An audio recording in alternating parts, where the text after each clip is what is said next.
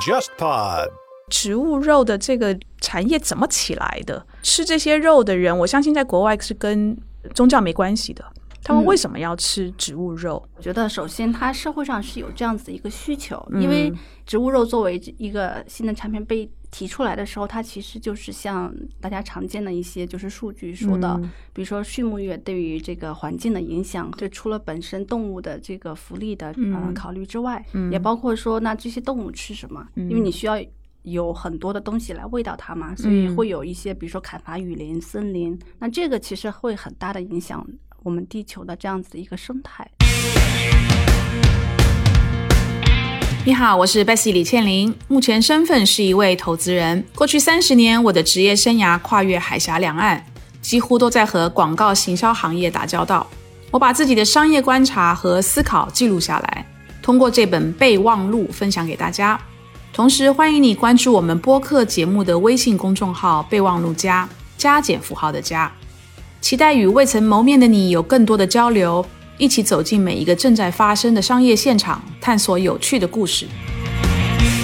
各位听众，大家好，欢迎收听本期的备忘录，我是主持人 Jenny 刘雨静。本期和我一起主持的依然是 Bessy 李倩玲。Hello，Bessy。Hello，Jenny，大家好。嗯，然后今天我们聊的一个话题就是植物人造肉。那其实现在在中国市场，大家也可以在很多餐饮渠道买到那个植物肉这个产品。比如说你去星巴克、肯德基，包括最近新出的周黑鸭，他们出了那个植物肉的鸭脖。那其实。呃，这个概念在去年在中国还是蛮新的，而且很多人在去年的时候可能会把植物肉和中国传统的素斋去把它混淆。但是今年的话，其实我们可以发现，不管是餐饮渠道也好，还是还是超市也好，其实已经可以比较轻松的买到这个产品，而且大家对它的这个了解更深了。所以今天我们请来的嘉宾呢，来自行业里的一家新兴的植物肉公司，叫 Z 肉猪肉，猪是木字旁加一个朱红色的。猪，然后呃，我们的嘉宾叫辛谢张，他是猪肉的呃市场，他是猪肉的 Head of Market Expansion。然后我们还是请他来介绍一下自己，和我们聊一下猪肉这家公司目前在做的一些业务是什么。大家好，我是 Zero 猪肉的 Cynthia。很感谢 Bessy 和 Jenny 邀请我来到今天这个节目，跟大家一起来分享，就是呃我们 Zero 在这个市场上面做的努力和我们对市场的一些看法。就是像你们在取名字的时候，嗯，为什么一定要有个肉在里边？我看很多国外的品牌，什么 Beyond Meat 干什么干嘛的，都都一定要有个 meat 在里面，好像能够帮助消费者能够很快的。Get 到你你的产品是什么？是这是这个原因吗？我觉得这个呢，其实确实是很多品牌刚开始你可能会纠结的。我们其实这个猪肉这个名字，就是木字旁的这个猪，我们确实想了两个月才出了这个名字。可是我觉得蛮 smart 的，这个用这个猪这个字，我觉得挺好。嗯，对，因因为是这样的，就是我觉得这是。就是可以展现植物肉和素肉的，就是最核心的一个区别的一个点。因为我们传统的素肉，它可能很多是说，哎，我有这样子的宗教信仰，那我来吃素。那它其实这个核心的这个需求，它不是说我要很像肉，它只是说我要就是相对像肉，那可以满足一些呃，就是想念的一些时候就可以了。但是植物肉作为一个全新的品类。它其实本身它需要就是越来越像肉，它希望能够让大家就是说通过这样子的一个全新的产品，说呃脱离就是就是你对肉的这样子的一个渴求，但是因为你本身在使用过程当中和它本身的营养价值和到它呃就是呈现的这样子一个状态都能够很好的来模仿这个肉的时候，你不会觉得你在吃一个。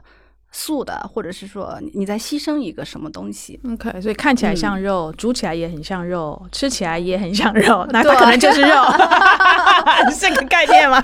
对，你们这个肉是怎么做的？可以跟我们讲一下。我们这个肉它其实是这样子，因为呃，我可能要先讲一下为什么我们要做猪肉，因为大家从名字也可以看出来，就是说我们模仿的是猪肉这样子的。因为猪肉本身就是真正的猪，它作为中国的就是肉类消费的第一大的这样子一个肉的品种，它其实很广泛的在这个大家的消费的这样子的一个呃生活习惯、饮食习惯里面。那我们的创始人姚嘉诚先生，他之前就是在美国的时候尝到了这样子一个东西，在美国它的核心的产品是汉堡，嗯、但是他吃到这个之后的第一反应就是。有一天肯定有会有一个人为中国做这样子的一款产品，嗯，这个人就是他。对，是的，所以我们做了猪肉这样子一个。那我们从一开始就是非常希望我们的产品能够从产品出发，因为只有当你的产品是好吃的一个。因为是要吃到肚子里的，嗯是要到胃里的，嗯所以我们就是怎么样能更好的来模仿猪肉。那我们要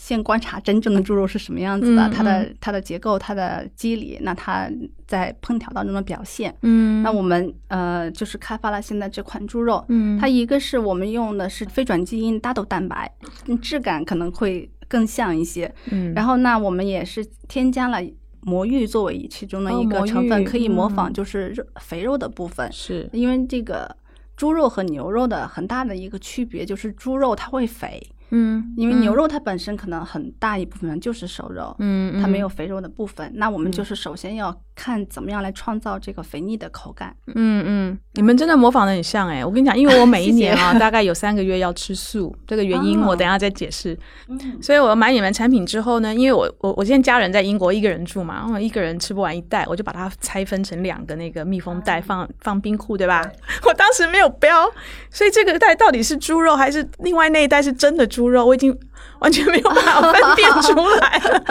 对，好荣幸对，所以我觉得你们哎模仿的还真的很像。啊，我们要跟我们听众讲一下，这个不是付费的内容，我觉得完全猪肉没有付我们钱讲这个，我纯粹就是我们觉得这个这这个话题还挺有意思的，因为嗯这产业尤其在国外越来越蓬勃。所以，Jenny，我们我们跟我们想来请一个业内的人来跟我们解释一下。就第一个，我们退一步想，就问啊，就是这个整个植物肉的这个产业怎么起来的？然后是就是吃这些肉的人，我相信在国外是跟宗教没关系的。他们嗯为什么要吃植物肉？这个我觉得，首先它社会上是有这样子的一个需求，嗯因为这个植物肉作为一个新的产品被提出来的时候，它其实就是像。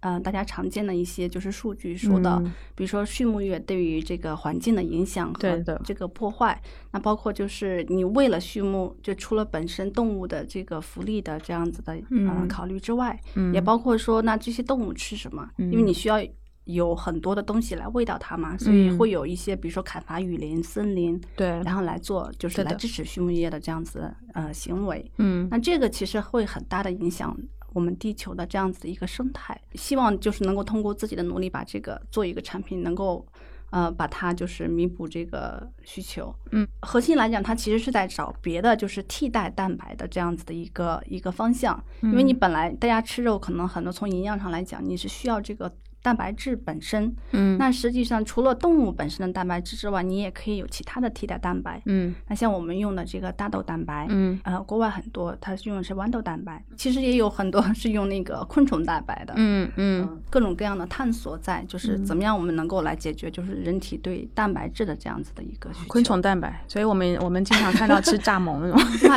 你你知道那个宜家的肉丸，嗯他们下面有一个实验室叫 Space Ten，、嗯然后他们就开发出昆虫蛋白做的那个宜家的瑞典肉丸，前几年就做了，哦据说就是口感无差，你吃不出来那个是虫子做的。瑞典人应该来我们亚洲，到处都可以吃到 炸炸昆虫。是的，是的，对，我女儿二二十一岁嘛，嗯，她跟她的很多的朋友哦，他们在英国那个 UCL 念书，他们有好多朋友其实都是选择性的吃素。嗯，西方它确实是这种弹性素食，慢慢的减少肉的这样子的一个消费量。是，所以很多在国外的这个兴起，很多人他确实是出于环保啊这样子的一个理念，我愿意来支持。那刚才 Cynthia 因为跟我们的听众讲了，就是说这整个植物肉的产业之所以在国外兴起，是开始他们有反思，就是对对整个畜牧业的这种有的时候是呃就是养殖过程的残暴，屠杀的时候的残暴，以及对整个环境的污染嘛。那我们的听众如果有兴趣的话，可以推荐你们去看一有一部纪录片叫做《素食联盟》，就吃素的素。这纪录片里里面就讲的还蛮清楚的，就是对整个产业跟整个环境的影响在哪里。嗯，然后我也是看了那部纪录片以后，让我有一点吃惊的，就是因为它里面举了一些，即使是运动员这种这种很强力的这种运动员，他们其实是。反而是吃素了之后，让他整个的体能啊，整个的身体状态比他之前吃肉的时候更好。那里面也出现那个阿阿诺什瓦辛格 大力士的这样的，就他们自己也出来，他自己也变成吃素的人，所以他们自己也出来来去谈，就是说，其实大家认为吃素就是营养。就是可能会缺乏营养等等，其实不是这样的一个状态。所以我们的听众如果有兴趣的话，可以看那一部纪录片。所以我我那时候听听到我女儿他们就是年轻的这一辈选择去吃素，还有海鲜，它不是纯素 海鲜，而且还有一个叫 vegan，是任何有动物的。成分在里面的东西，什么黄油那些都一定是吃植物的奶油或植物黄油。那所有东西奶啊，干嘛都是喝燕麦奶啊等等，就没有任何有动物的成分在这里面。国外对这种这种东西的分就是名词还挺多的。在不同的文化环境里面，这个素本身它呃内涵和外延其实是有差别的。比如说，我们也是在我们跟我们的消费者在做互动的过程当中。发现就是有很多一些人，他出于就是宗教信仰的原因来选择吃素的时候，他会觉得，哎，像蒜啊，然后葱啊，它都是五辛，也不算是纯素的。嗯嗯。但是这个可能在国外的这样子的一个氛围里面，它就没有这个因素，只要是植物性的都可以叫做就是素的。嗯嗯。那所以这个也是呃，植物肉这个品类，大家现在正在就是热议的，就是希望能够把。植物肉本身作为一个品类定义下来，那这样子大家可能更了解说植物肉代表的是什么，那就不需要每一个企业。挨个跟自己的消费者来解释啊，植物肉是这样的，跟素肉不一样。嗯嗯嗯。我有一个疑问，其实就刚刚 Bessy 也提到说自己就你女儿，因为呃第一个她比较年轻，然后她受到的那个教育其实还是比较国际上比较主流的一个教育，是说我们吃植物肉是因为环保，是因为动物权益。但是我一直觉得，就是植物肉在中国市场去跟消费者讲这个故事的时候，你不可能第一个故事讲的是环保。在西方的话，它是超过可能十年到二十年的一个公共的一个教育，包括各种公益组织的去推动，才能够让大家是因为环保而去为植物肉买单的。在中国市场的话，如果你们想要去卖植物肉，你们的主要的目标客群是那些原本吃素的人吗？或者说你们怎么去把植物肉卖给那些？原本他们可能对环保也没有那么关心，然后他们也不是素食主义者，要怎么去把这些把产品卖给这些人呢？嗯，建立的这个问题非常好。其实就是在国内的，大家不会说我因为环保本身我来选择这一个产品，或者是形成这样子呃非常固定的一个生活习惯。但是呃，这个也是我们一开始为什么就是坚持做好的产品的一个原因，因为你首先要好吃。嗯嗯。如果你呃很不好吃，像太空食品啊，或者可能。那大家可能就没有兴趣了。我们跟很多的厨师一起，就是联合开发我们菜品啊，看怎么样可以把这个菜更好的就是呈现给大家。所以这个好吃肯定是首先是要做到的。那第二点就是，我觉得很多人他其实没有意识说我要选择我的饮食，在业内就不也不光是我们一家这样子的一个品牌。那我觉得大家共同努力的一个，都是怎么样来让大家意识到说吃。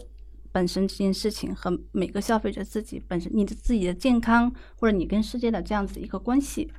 那这个也是一个大家探讨的一个方向。因为我看观察大部分的那个呃，就植物肉啊，好像现在以推广的渠道来讲，是先以 to B 为主，就说跟餐厅合作啊，比如说跟星巴克啊，跟各种就是比较时尚的餐厅去合作。嗯，好像还我还没有看到就是直接对消费者的这种的营销。所以这是有先后吗？你们是觉得先先透过餐厅把就是说这种另类的肉介绍给消费者，然后让他们吃一次吃两次，就觉得哎这个还还蛮有意思的，然后慢慢教育，然后你才有一个直接卖给消费者的通路吗？我们一开始确实是以 to B 为主的，就像是。医生他可能会对病人有很大的一个影响力。其实我们是认为厨师对于就是呃菜品啊，或者大家大家的饮食习惯，呃是有很大的一个影响力的，因为可能大家觉得，哎，我在哪儿吃到一道很好的菜也很好，嗯那或者是会觉得说，哎，这个植物肉也可以做的很好吃。那首先他感受到这个魅力，他可以就是后续继续愿意自己，哎，我也来试一下。Zero 猪肉做的是我们在上海、在北京、在武汉，我们做了三场，就是居家大厨挑战赛。嗯。我们也邀请就是用户来申领我们的这个产品，嗯。他们可以自己在家做菜，然后发图给我们，然后我们做了一个这样子的评奖。嗯。我嗯们通过这样子的活动，就是收集到大概是上千种不同的猪肉的做法，嗯。就很多我们自己可能一开始也没想到的很多种的做法，所以就嗯。是、这也是为什么我们坚持就是肉碎这样子的一个一个产品的，嗯嗯。呃一个想法，因为它会可以不论是让专业的厨师还是让家里的厨师，可以让他们通过自己的这样子一个创意来做各种各样的菜。嗯哦，那你们现在目前的产品形态有哪些？就除了呃，Bessy 你说过肉糜对吗？就是嗯肉、呃肉碎、肉末。肉末那你们是不是也做那个 patty，就是那种肉饼？嗯然后你们是还有其他的比较适合中国消费者饮食习惯的植物肉的产品吗？可能水饺啊什么这些你们会做吗？呃，我们现在是这样子的，就我们的核心产品，因为 Z Zero 啊、本身一个是我们是主打健康一些的，嗯然后另外一个是它是猪肉的纺织品嘛，所以我们会就是以这个核心产品，我们现在有两款，一个是猪肉糜，它更适合煸炒类的这样子的一些菜式，那另外一个可能是猪肉碎，它更适合做一些馅料，就像呃 Jenny 提到的水饺啊、包子啊，这两款产品呃其实配方是一样的，但是我们确实是发现通过生产工艺的不同，它最后的口感会稍有不同。根据这个特性不同，所以我们就是开发了不同的菜式，也是希望能够在市场上面测试一下，看一下大家觉得哪一款更好用。那我们会在这些就是不同的方向上面做不同的这样子的尝试。我觉得这种就是大家烹饪大赛啊，这种挺好的，让让大让大家认知道有一个新的认识，就说哦，其实植物肉也可以炒出非常美味的食物。但它那个基本的那个原因就是我为什么要吃植物肉的这个动因，好像是必须要把它改变过来。对这个其实每个人他选择这个产品的原因可能是不一定是一样的，嗯可能有关注健康或者是营养价值的，像健身的人群，那也有可能是年轻的妈妈，或者也有可能是就是像关注环保或者是动物保护的这样子的一些原因。嗯那不管他是出于什么样子的原因来选择这样子的一个产品，那我们是希望能够把呃猪肉做成大家厨房里面的像柴米油盐一样的这样子的一个基础产品。那希望大家常备这样子的一个，永远都可以帮助大家来，希望选择植物肉的时候手边都有。你的意思是说，植物肉是比就是真的肉健康吗？因为是这样的，像是植物肉本身，它里面是不含胆固醇的，因为动物肉本身它有很多的胆固醇。嗯那这个大家会觉得对身体健康没有很好。那嗯还有就是现在有很多三高人群嘛，他可能会觉得那脂肪含量高了也不好的。那它跟同样的就是这样肥瘦比例的真正的猪肉相比的话，热量能够降低百分之六十，那脂肪含量降低百分之八十。那它嗯从这个角度来讲，它其实很大程度上面就是降低了人体的这样子的一个代谢。其实食品工业里面有，嗯，我觉得从大概二次世界大战之前中间开始到现在，有有经历过好几段的这种食品工业或者产业，他们就会替利用这个营销的手段来让大家只认为，比如说当时其实二次二次大战的时候啊。嗯，参与的国家都会说哦，我们大家要不要吃肉，把肉留给在前线打仗的战士，所以后大后方的大家都吃素。那等到二次大战结束了之后，大家比较安稳了，这个时候肉品的产业出来了，就开始去 promote，开始来推广说哦，我们现在大家都富裕了，我们也安稳了，然后吃肉这样健康那样健康等等等等的。然后最近有非常多什么什么那个叫做什么生酮饮食啊 等等的，像生酮饮食的人就不能吃你们的肉，对不对？因为他是他是要吃很多的脂肪，脂肪的，然后要这种他们就不能吃你们的这种植物肉了，是吗？因为我们其实没有说大家一定要，呃，通过我们产品改成全素。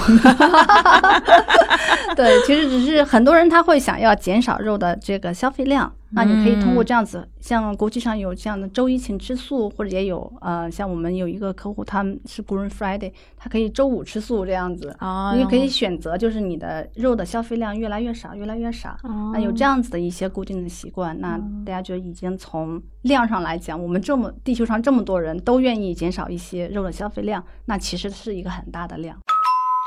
福利时间又到啦！备忘录为听众们争取了特别的福利，中国植物肉品牌 Z 肉猪肉将为大家免费提供五套的价值一百五十八元的产品组合装。欢迎伙伴们在备忘录加加减符号的加备忘录加的公众号留言给我们，敲门的暗号是 Z R O U Z R O U，就是猪肉的那个品牌名字。暗号再重复一次 Z R O U，我讲三次了哈。先到先得，祝福你好运哦！我很想问，说到好吃这件事，呃，因为植物肉现在有的是来自于豌豆蛋白，有的是大豆蛋白。然后我之前看到市市场上比较常见的一个质疑是说，它吃起来可能会有豆味，就会有豆子的味道。然后有的人他不是很 OK 这种味道的话，呃，如果餐厅做植物肉产品可能会加很多很多调料，所以大家会觉得，第一，你加太多调料了，是为了掩盖那个本身的豆味。那加很多调料这件事情本身是不健康的，它其实是和植物肉。健康的这个逻逻辑是相悖的。那这个东西它未来可能会改善吗？就是说口感上会真的就是完全没有大豆的味道，就变得更好吃。这种就实验室是不是其实是有在做这种？是这样的，就是呃，首先我们现在选用的这个非转基因的大豆蛋白，它本身是通过无腥味大豆的这样子一个。就已经降低了这个腥味的程度。嗯那在加工的过程当中，我们也很好的去除了这个豆的豆腥味。嗯那这样子吃起来会比较自然。我我要讲一个小故事，然后讲讲讲，就是我们我们老板在 他自己觉得想做这个产品之后，他回来跟我讲，他说：“哎，我们来做这个产品吧。你是怎么被忽悠进来的？因为我跟 Frank 一起已经合作十三年了，我是大学毕业以以后就一直就是跟他一起工作，哇然后这么厉害的他一直做战略啊，然后呃定方向，我落地执行，嗯，哦，很好搭档。所以我我自己第一个反应也是啊，那这跟素肉有什么区别呢？他说我我说不清楚，他说你来香港试一下。因为因为香港是有这个产品的，嗯然后我就飞到香港去试了这个 Impossible，试了 Beyond 的，嗯嗯，然后我才发现，就是说，哦，原来这个是核心的这样子的一个区别。它其实是跟传统的素肉，可能现在大家觉得差别会小一点，但将来它的发展方向是肯定是非常不一样的一个嗯，一个点。反正我现在就觉得很多这一类的，他们做出来的产品都是仿肉。可能是第一个减少消费者对这个产这个产品的一个抵抗抗性吧，就觉得、嗯、为什么要不吃肉？我要 就是好像就是让你以为还在吃肉的这种。对我去试 Impossible 的时候，我是觉得就是，如果你不给我真正的肉的汉堡，我确实不知道它是真正的，它不是真正的肉。嗯但是当你把真正的汉堡端上来的时候，其实我立即就能发现，嗯因为就是真正的肉，它确实是有一种就是特殊的香味，这个香味是很难，至少现在还不能够完全复制的这样子一个神奇的肉味。嗯 对，这个我觉得是将会是植物肉和肉的一个核心差别。你可能无限接近，但是你永远其实是替代不了，就是这个香味这个程度上面来讲，你你不可能就是跟肉一模一样的。嗯哼嗯哼嗯，除了香味，嗯我还想问一个形态的问题，嗯就是在中餐里面，大家会吃排骨，而且中餐的话会要求有煎炸烹煮，就是你这肉要耐煮。那现在的，在我的观察里面，现在的植物肉产品大多是以煎炒为主，好像蛮少是可以炖的，而且还挺少会有能模拟出那个带骨头这个质感的。那这个会是未来植物肉公司在中国发展的一个方向吗？因为中餐其实是和西餐很不一样的。还有一个我觉得是那个火锅，对火锅 那个肉片怎么肉？片也很难去模拟吧？嗯嗯呃呃，确实是形态本身呢会呃影响这个使用场景的。嗯那对于传统素食来讲，其实仿这个排骨，因为它可能会里面放，比如说像藕条啊什么的，来嗯来做这样子一个仿形，然后通过一些手段哦把它捏起来。其实我觉得这个在国内的这样子素食生产的工艺上面已经可以实现了，就是骨头可以吃的排骨，就是这个意思，对吧？对 对对，是的。这个形似本身，我觉得可能就是现在对于这个呃使用场景来讲，还是还是相对较少的。我们选择猪肉碎，也是觉得它用途更广一些，可以适合更多的家庭。嗯哼，首先炖排骨。你可能偶尔才会炖一下，嗯，那但是你平时需要快速炒一下，然后就就要吃，嗯哼，这个需求可能会更更高一些，嗯，那它也可以，呃，那上千道的这样子的一些菜，它都可以做出来。因为我们的听众很多人是年轻人啊，我们今天就是跟 Jenny 为什么选择要来做这个植物肉的这个这一个节目啊？咱们年轻人，我是年轻人的妈了，我其实是受到我女儿的。启发，嗯，因为他在选择吃素的这件事情，其实对我是很大冲击的，你懂我意思吗？他刚刚开始选择吃素的时候，会觉得，我想第一反应是什么？我第一反应就是你发生什么事？第二个就是你的营养够不够？哦，然后我我们还有一段时间就是比较紧，就是关系比较紧张，因为他就觉得我不能够接受他吃素的这个选择，然后我就不断的跟个跟个老老妈子一样在旁边念念念念。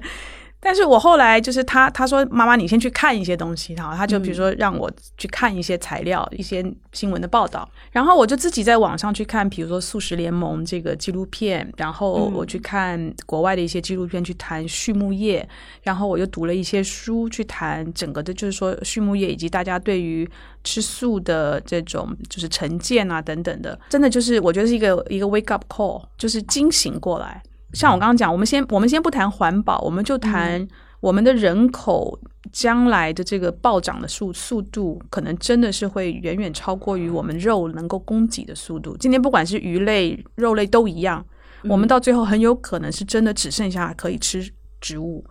但是如果我们在现在这样的方式去开发这个山坡地的话，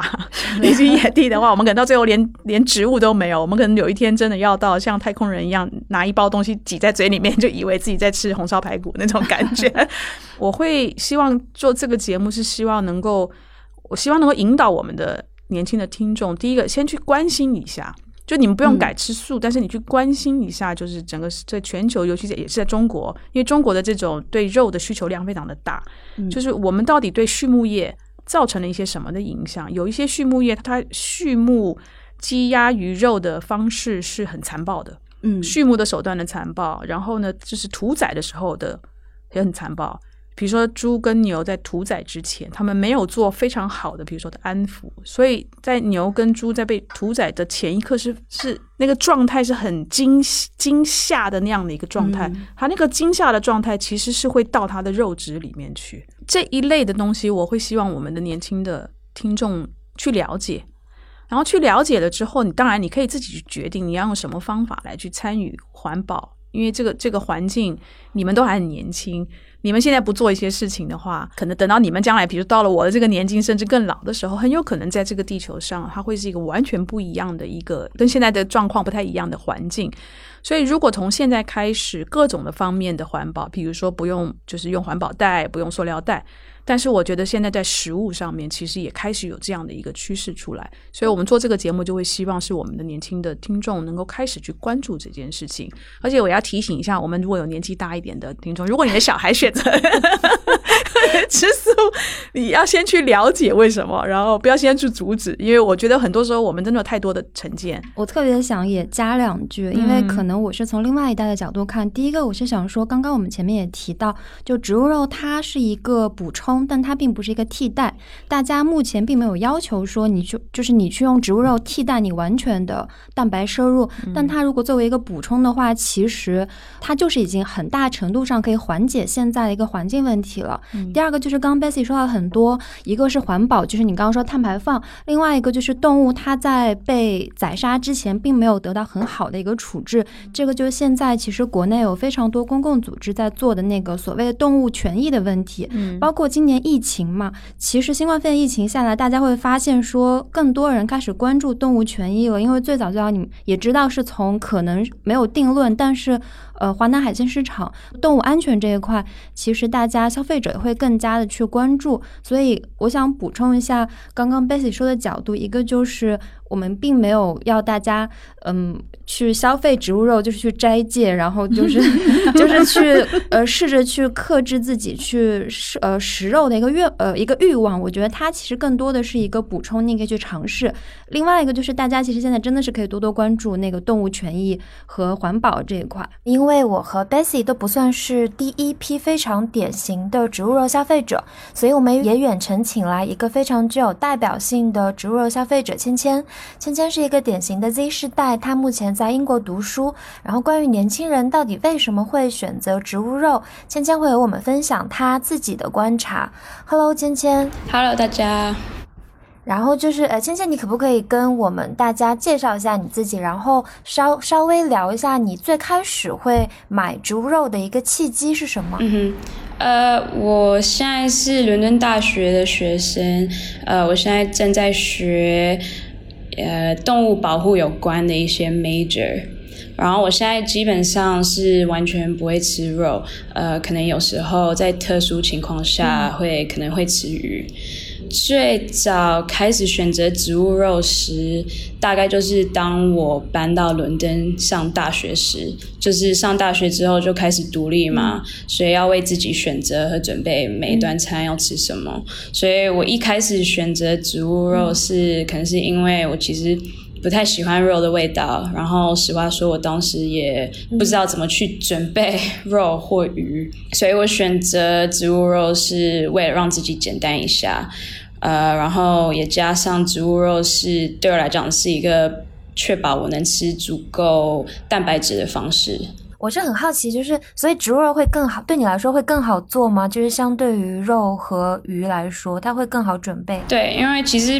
没有什么准备，就是我觉得是很 easy 去煮煮饭的时候用呃植物肉。呃，我可能还有件事，就是因为英国呃比中国的植物肉选择比较多嘛，所以我我一搬到英国就可能被介绍到这个我从来没有见过或可能注意到的植物肉市场。我印象里面会觉得最早可能是就卖那种肉饼，那种 patty，然后后面开始会有香肠，就是香肠类制品。那我不确定说现在会不会有更多你可以买到的植物肉产品的形态。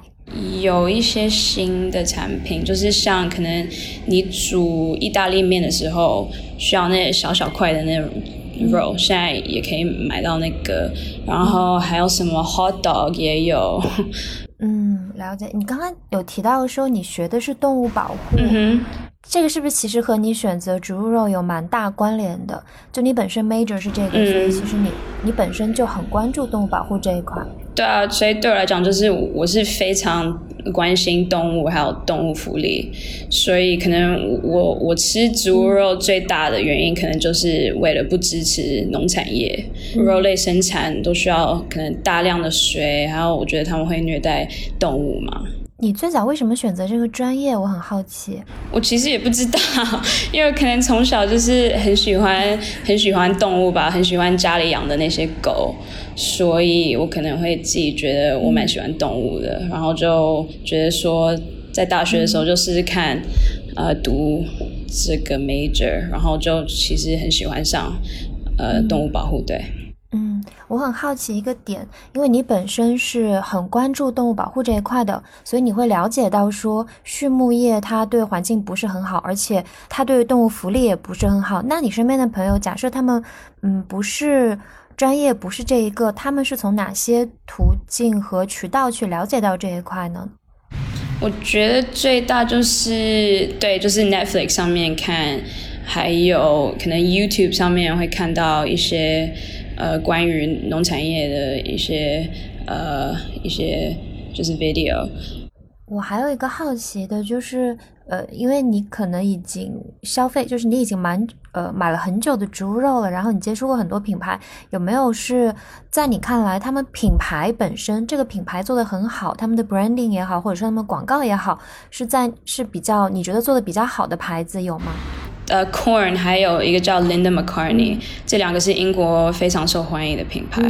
第一，Linda McCartney 是提供健康素食选择的品牌吧，然后他们，我觉得他们产品类型比较多吧。觉得我买这两个品牌不是因为不是因为我特别爱这两个品牌，是因为大部分的的超级市场都会卖这两个品牌，所以对我来讲，这是一个非常。easy 的你的选择，对。其实我觉得你说的这个现象蛮好玩的，因为它很明显，它是一个很依托渠道的东西。有的时候消费者可能并不是在主动选择植物肉的品牌。对于大部分可能没有你那么了解动物保护的消费者来说，他们其实被动选择的，就是一些大牌子，他们比较有钱去投放到一些大的超市渠道，所以他们自然而然的就会出现在了消费者的面前，有点马太效应的感觉，就是大规模越来越。大，然后呃，规模比较小的公司可能比较难做吧。然后我之前其实还有个很好奇的问题，是因为你是很典型的 Gen Z 这一代，然后呃，现在其实全球消费市场上面对于 Gen Z 的。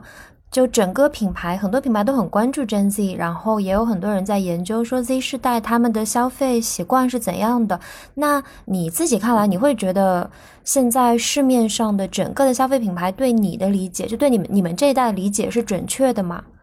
呃，我是认为说市场上知名的这些品牌，就比如 Corn 还有 Linda McCartney，其实蛮了解 Generation Z 的可能易用性吧。因为我觉得 Generation Z 蛮懒的，所以呃，Generation Z 真正要的就是那种就是只需要放在可能烤箱里或微波炉里的产品。然后可能再加上，我也觉得他们的价格也蛮也蛮适合学生的。对，关于猪肉消费，你会不会还有一些其他的想要去跟听众介绍或者说分享的内容？就是可能虽然我我来到英国之后，市场上的植物肉类型选择是有增加。可是现在来讲，就是超级市场中的素食部分还是很少，所以我认为市场上还有更多产品还没被创造或介绍到市场上。嗯，但是我有一件事情我要讲，就是我看了那么多纪录片跟读了那么多书，有一件事情是让我有一点惊讶的，就说即使现在你不是吃素的人，是吃肉肉食的人哦。就大家会很多时候会被教育，就是说，哎，我今天吃肉是可以从肉里面补充很多的营养成分，尤其是 B 十二。嗯，因为呢，以前是说，啊，这个肉吃了草地上面的草，这会带着泥土，很多的 B 十二是存在泥土里面，然后顺着这个草进到肉的，就是呃动物的这个内脏里面，然后成为我们人类吃肉需要的一个 B 十二。很多的调查是告诉我说，这件事情基本上已经很少了，因为我们人类的那个土壤是过度开发。所以呢，在很久以前，土壤里面有的那样的一个成分，其实现在已经几乎是不存在。所以你以为在外面吃的草的这些牛啊、羊啊、猪啊，就他们即使是吃了草带进那个泥土里面，其实也不会有这个 B 十二。所以不管你现在是肉食。动物，或者是 你选择吃素，或者你是初一十五的这种，就是一定要补充 B 十二。B 十二是是人类目前是很少能够从很多的食物里面获取的这样的一个营养，因为我们觉得这个是需要消费者意识到这样子的一个事情，然后就是从而做出一一些改变。这个改变过程当中，我们希望就是成为大家这个改变的媒介，嗯，那也帮助大家就是做出这样子一个，不会觉得说哦，我牺牲了很多东西。你们你们其实现在已经开始有一些地方是消费者自己可以买得到，而不是一定是只能通过餐厅，对不对？嗯，对，我们我们在渠道上有 to B 的这个部分，因为我们在电商上面就也有跟其他的一些合作伙伴，嗯，呃，一起。OK，嗯，to C 在哪里买得到？如果消费者想尝试的话，关注我们的公众号上面有。我们的呃有单商城哦，所以你们下单 OK，你们公众号就是什么 Z 肉猪肉 Z 肉猪肉 OK，大家再可以搜索一下在上面。我想问一下，你们吃自己的饮食的习惯是像你啊，跟你们创始人是吃植物肉？对哦，是这种弹弹性素食的这样子的一个饮食习惯，但大部分的时候已经是吃以这种植物。植物肉为基本的，对的。OK，那我跟大家讲一下啊，那个 Cynthia 那个身材非常的好，我相信是跟这个吃这个有关系，所以大家可以考虑一下。发现没有在了。对，我想回到那个商业角度，再问一个我很好奇的问题：植物肉的成本，一个是植物肉的成本构成主要是怎样的？比如说开发成本有多少，然后原材料成本，包括后期渠道成本是怎么分配的？另外一个就是呃，植物肉的定价，因为呃牛肉、猪肉啊、鸡肉这些畜牧业产品的定价是涉及到一些大宗商，就是其实跟农业有关系嘛，有的时候是看供需的。但植物肉这个它完全就是一个脱胎于怎么说呢？它生产出来的东西，那具体这个你们定价是怎么去定价的？嗯，很多人觉得啊，植物的是不是就很便宜？呃，其实不是这样的。我觉得一个是说，嗯，因为植物肉作为新兴的一个品类，它其实在这个规模上面还没有上来，那所以这个本身成本不算特别低。还有就是我们因为是冷链产品嘛，所以全程冷链。所以这个部分成本其实也不算特别低。那在规模经济没有上来之前，可能大家会觉得会稍微价格会有一点高。我们也是希望能够有越来越多的人来选择，那量可以起来，我们也可以给到大家一些就是更经济实惠的选择。嗯，我们呼吁一下，那个上海名苑可以开始组团，大家采购。定价嘞，就是定价的话，你们会参考说行业上的，因为。我有人跟我说，他们这个定价是参考目前市面上主流的猪肉产品的价格，然后他们同时也会参考猪肉跟就是实际猪肉跟牛肉这种就真的肉动物蛋白肉的这种价格，然后可能还会加一些溢价。你们在定价上面是怎么去定的？呃，我觉得大家就是很自然可能会想把它跟就是真正的肉这样子来做一个对比，但实际上我觉得。它可能不是只能在大家心理上有一个这样子的一个呃 benchmark 这样子的一个感觉，嗯，但它不能完全这样子两个来做直接的对比。定价本身就是除了成本，然后也会包括渠道这边的，嗯，因为大家要有利益才会愿意就是来帮助来推动这样子的一个产品。因为当然国内现在大部分大家的买菜可能都在线上买啊，所以你不会去想到，哎，在线下如果要上货架的时候。你们像这样的植物肉是跟肉放在同样都是肉的这个冰柜里面呢，还是它是有另外给你一个区域？像国外的那个呃超市，它是有一个专门的区域，里面通通都是这种植物类的，不管是肉啊、起司啊、豆腐啊，都放在这一柜。所以呢，你就知道进到那个超市，你就知道到那个地方，你就可以买到这些植物肉。但是在真正的那个肉的里面就不会混这种，所以你们现在如果是到线下的，尤其是消费者可以直接买到的，这个这个上货架的这个，呃，我们是希望放在肉类旁边这样子。对，但是因为肉类本身它现在是按冷鲜品就是来售卖的，但是现在市面上面的植物肉也都是冷冻品。所以它还是呃有差别的，嗯，还是要分开存放，因为它的这个存储条件不太一样。冷鲜品指的是那种对吧？就是怎么说，它没有动起，没有没有动起来。有门的就是所以冷冻的，因为你们是冷鲜，但是你是希望它放在冷冻的旁边。呃，现在是这样的，我们希望将来每一个超市里都有一专门的植物肉品类，一个植物肉柜。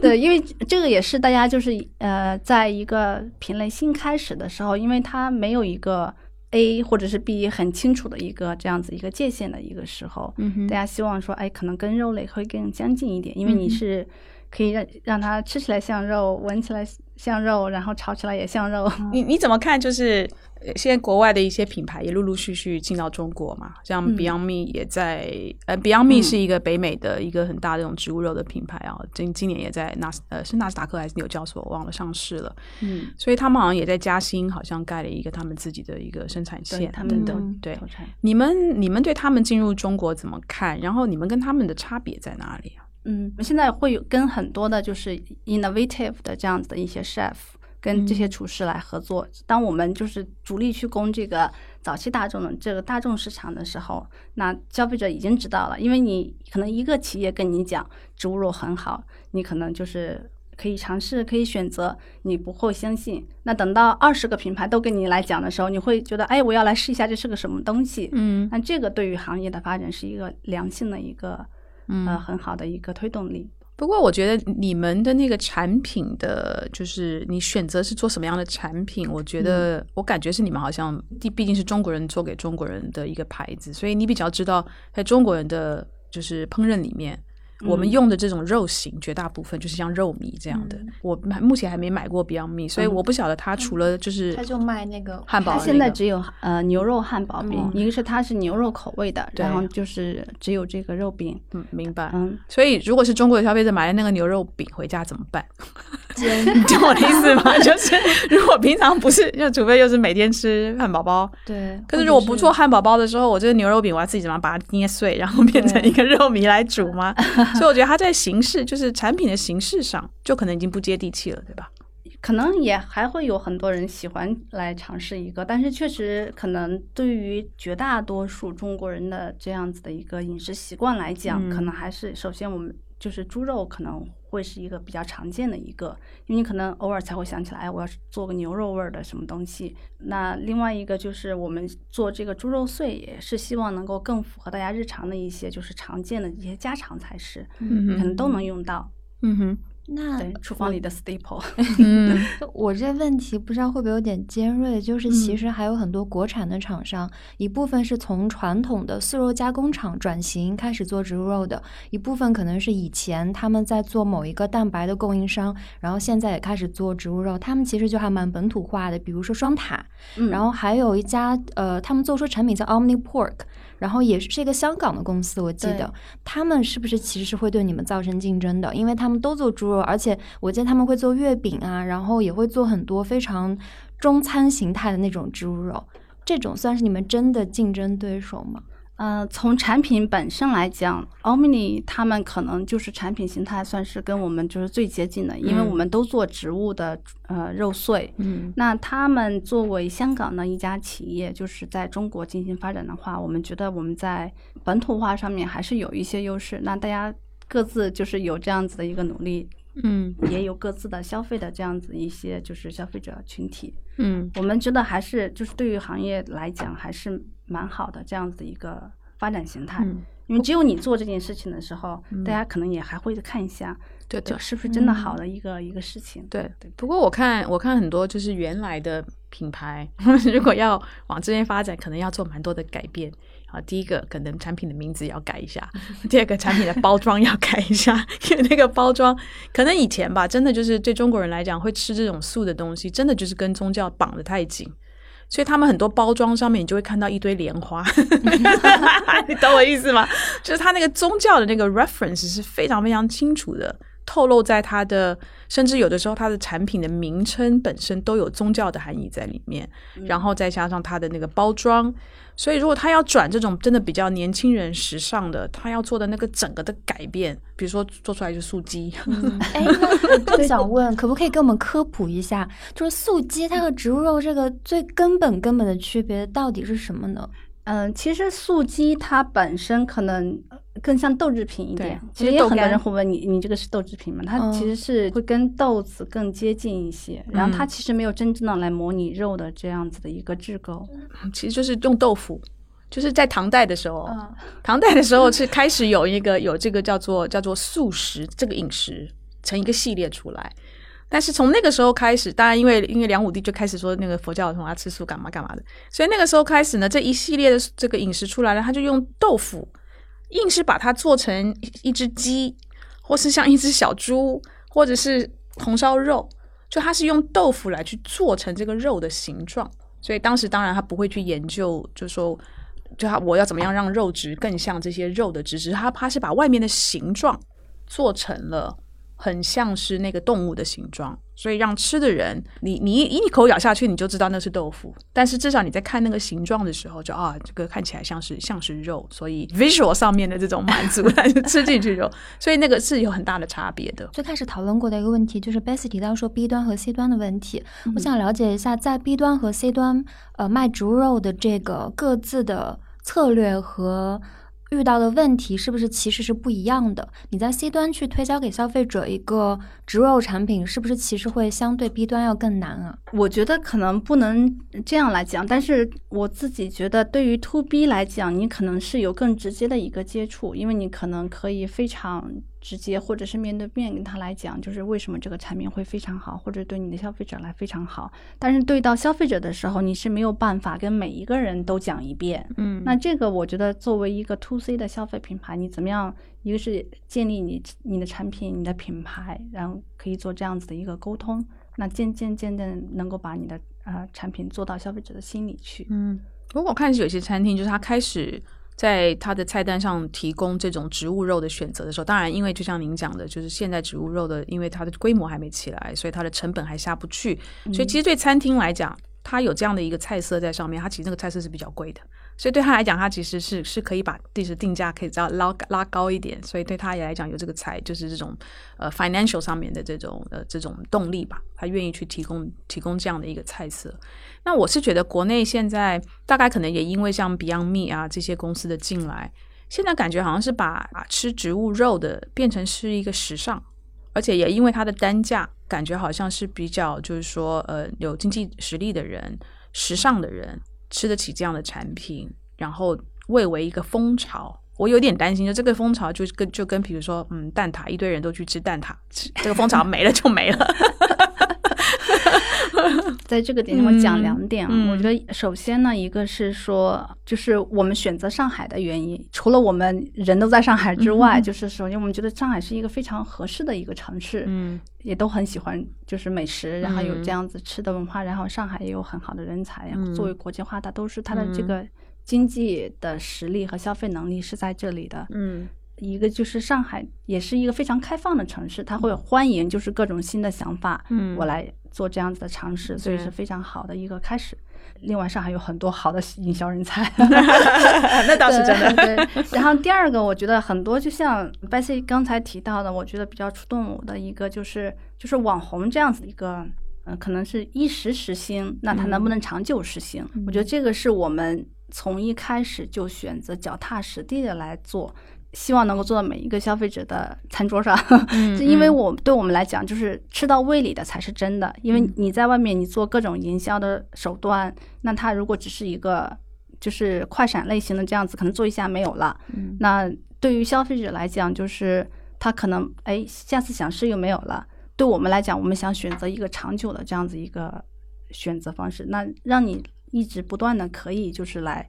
有这样子的一个选择。那现在国内就是我们嗯刚刚讲是在上海、北京、武汉可以买得到你们的产品，还是在现在哪几个城市买得到？呃，线下的话，我们现在北京、上海都有。武汉我们之前是做了就是居家大厨挑战赛，哦然后其他几个城市我们也在开拓的这样子的过程当中。OK，所以现在嗯买得到的消费者是住在北京跟上海的消哦费，者。微店都可以的，但是线下的像有餐厅合作伙伴的这些，现在是在北京和上海。哦，OK，所以就等于全国都可以买得到，可以吃得到这样的产品就是了。鼓励大家去吃一吃。很谢谢 Cynthia 的时间，很谢谢 Bessy。今天我们大家聊了很多关于植物肉、关于环保，然后关于动物权益呃相关的话题。其实我们在节目里面也提到说，大家如果对植物肉这个形态本身感兴趣的话，可以去看一下 Bessy 前面提到的纪录片，也可以在盒马或者电商或者在一些超市里面去呃自己试试看这个植物肉的产品。